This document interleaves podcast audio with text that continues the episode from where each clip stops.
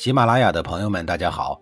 告诉大家一个好消息，除了音频以外，我最近开始以视频的方式为大家讲历史，内容也不再局限于中国古代史，而是涵盖人文、社会、西方历史等等，还包括对一些经典童话人物、历史人物进行全新解读。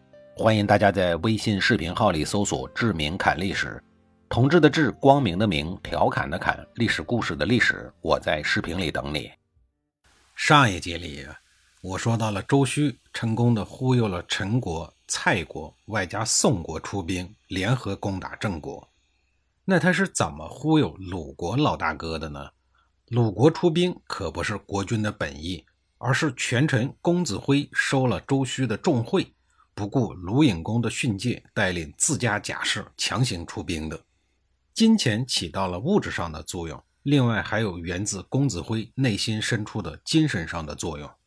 郑国是一个外来户，从西边戎狄之地搬到了中原，这些年来鸠占鹊巢，搞的是风生水起，大有压过本地老牌诸侯国风头的态势。这么高调，能不招惹得别人心酸眼热吗？不收拾你，收拾谁呀？强调一下啊，公子辉的辉是一个生僻字。它的意思呢，是一种长有彩色的诱人羽毛的野鸡的意思，就是管不住的意思。风头盖过了其他国家，可能还能忍，但鲁国就不行了。鲁国是周公的封国，因为周公要在王城辅佐周王，他的嫡长子伯禽就封；而在洛阳，周公的后人是世袭的，其职位呢，大致相当于后世的人大委员长。鲁国是圣人周公的嫡系。所以说，周礼敬在鲁。换言之，鲁国就是各个诸侯国学习周礼的老师。你一个外来户的风头盖过了鲁老师，能行吗？鲁国管不住的彩色野鸡坐不住了。当周须联合出兵的战报送到了鲁隐公的案头，鲁隐公犹豫不决，便询问谋臣仲仲。仲仲说：“祖兵无众，安忍无亲，众叛亲离，难以计议。”夫兵有火也，伏计将自焚也。翻译成现代语言，意思是说，战争就像整理乱线，只能越整越乱。那个周须依仗兵力而本性残忍，依仗兵力就不会得到民心，本性残忍就不会有亲近的人。如此众叛亲离，肯定是不会成功的。如果不加以止息，就会燃及自身呀。这段话很厉害啊。有三个流传至今的成语：安忍无亲、众叛亲离、玩火自焚。鲁隐公本来就是一个心慈善良的人，厌恶战争。再说鲁、郑、魏都是姬姓本家，他不愿意看到同室操戈的局面，因此将魏国的战报压了下来。周须面对鲁隐公的态度，并没有放弃，而是玩了一招曲线救国。用金钱、美女外加精神的刺激，打通了鲁隐公的堂叔公子辉的关节。公子辉是一个贼大胆，根本没有把鲁隐公这个老侄子国君放在眼里。他心想：你不就是一个假国君吗？你不让我出兵，我偏出，我看你能把我怎么着？公子辉为什么说鲁隐公是假国君呢？鲁惠公当年死的时候，应该是嫡子姬羽继位。可是嫡子姬羽实在是太小了，才七岁，所以才有了庶出的鲁隐公替弟弟执政的事儿。他打算等太子长大以后再还政给他。事实上，鲁隐公呢真的是这么想的。这在那个动不动就弑君夺位的年代是极为难得的。忠厚本分的鲁隐公的故事，在后面讲到鲁国故事的时候，我再细说。弑君的例子，眼前就有一个活蹦乱跳的例子——周须啊。在周须的撮合下，草台班子五国联军最终呢还是搭建了起来。宋国为公爵，级别最高，在志在必得的宋商公的带领下，五国联军将郑国的首都东门围的是水泄不通，所以这次战争又被称之为东门之役。郑庄公心里头这个气呀，他心想：魏国是我的人逃亡在他的国，他来打我。宋国是他的人逃亡在我国，他也来打我，这到哪儿去说理去呀？陈国也是咸吃萝卜，不去打自家的仇人，反而来打我，还有没有正义感呀？鲁国就不用说了，是个人都知道鲁隐公是一个假国君，就是一个摆设。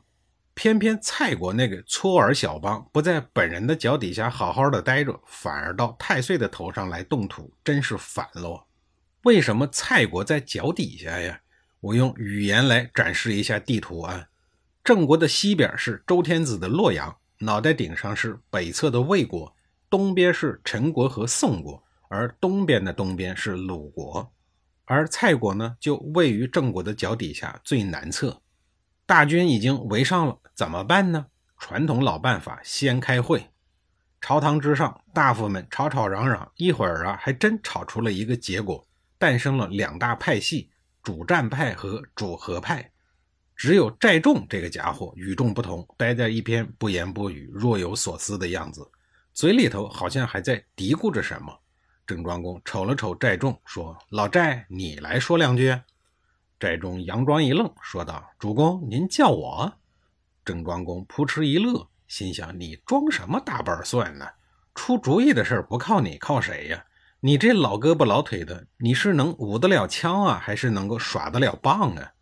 翟仲说：“我倒是觉得呀，咱们没有必要大动肝火，以不变应万变。咱们呀，别和他们一般见识，咱们不战也不和。”郑庄公说：“嗯，咱俩想的一样，那咱俩就单聊吧。”您看啊，宋国出兵是因为宋商公想把堂兄弟公子冯给抓回去宰了，这是秃子头上的虱子。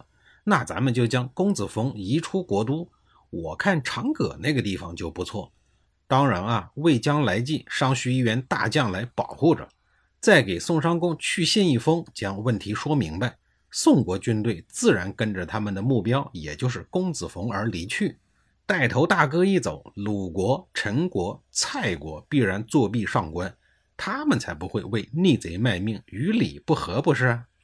寨众就像职业播音员似的，条理有序，吐字清晰，语速均匀地完成了现场直播。你想不理解都费劲。宋国出兵为什么这么拧巴呢？这就和宋国的政治制度有关系。宋国是商朝的贵族后裔，影响力、号召力都很大。为了安抚宋人，便于统治，周朝灭了商朝以后，给了宋国许多连姬姓诸侯也没有的特权，比如特别允许宋国在国君继承方面不需要遵守周朝的宗法制，也就是嫡长子继承制，而是允许宋国遵循商朝延续下来的兄终弟及制度。什么意思呀？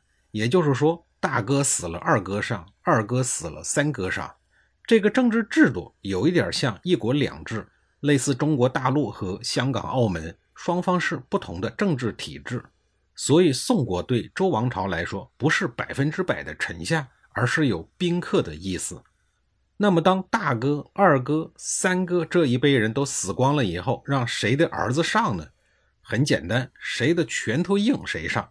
于是内斗不可避免，杀戮屡见不鲜。无数次的杀戮之后，血淋淋的教训让宋国上下深感兄终弟及这个制度有巨大的弊端。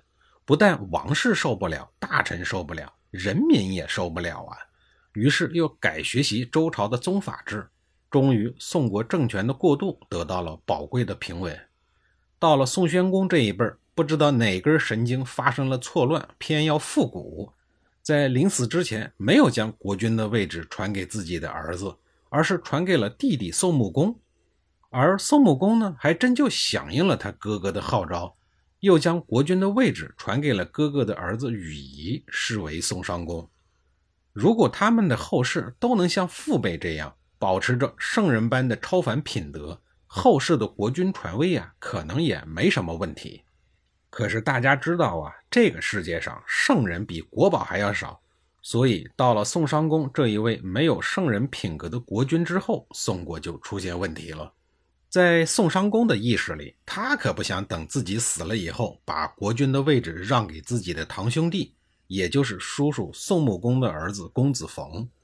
宋商公一心想着等自个儿死了以后，让亲儿子继位，这样一来，堂兄弟公子冯就成为了自己儿子的政敌。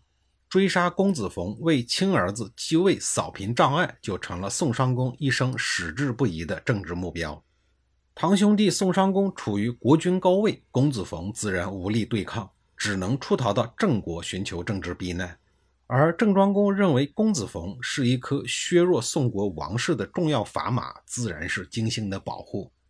这就是宋国在未来的十年里打了十一仗，其中十仗都是和郑国死掐的根本原因。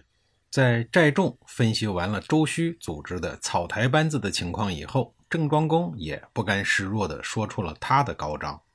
至于是一个什么高招，下一集里我再给您详细的讲述。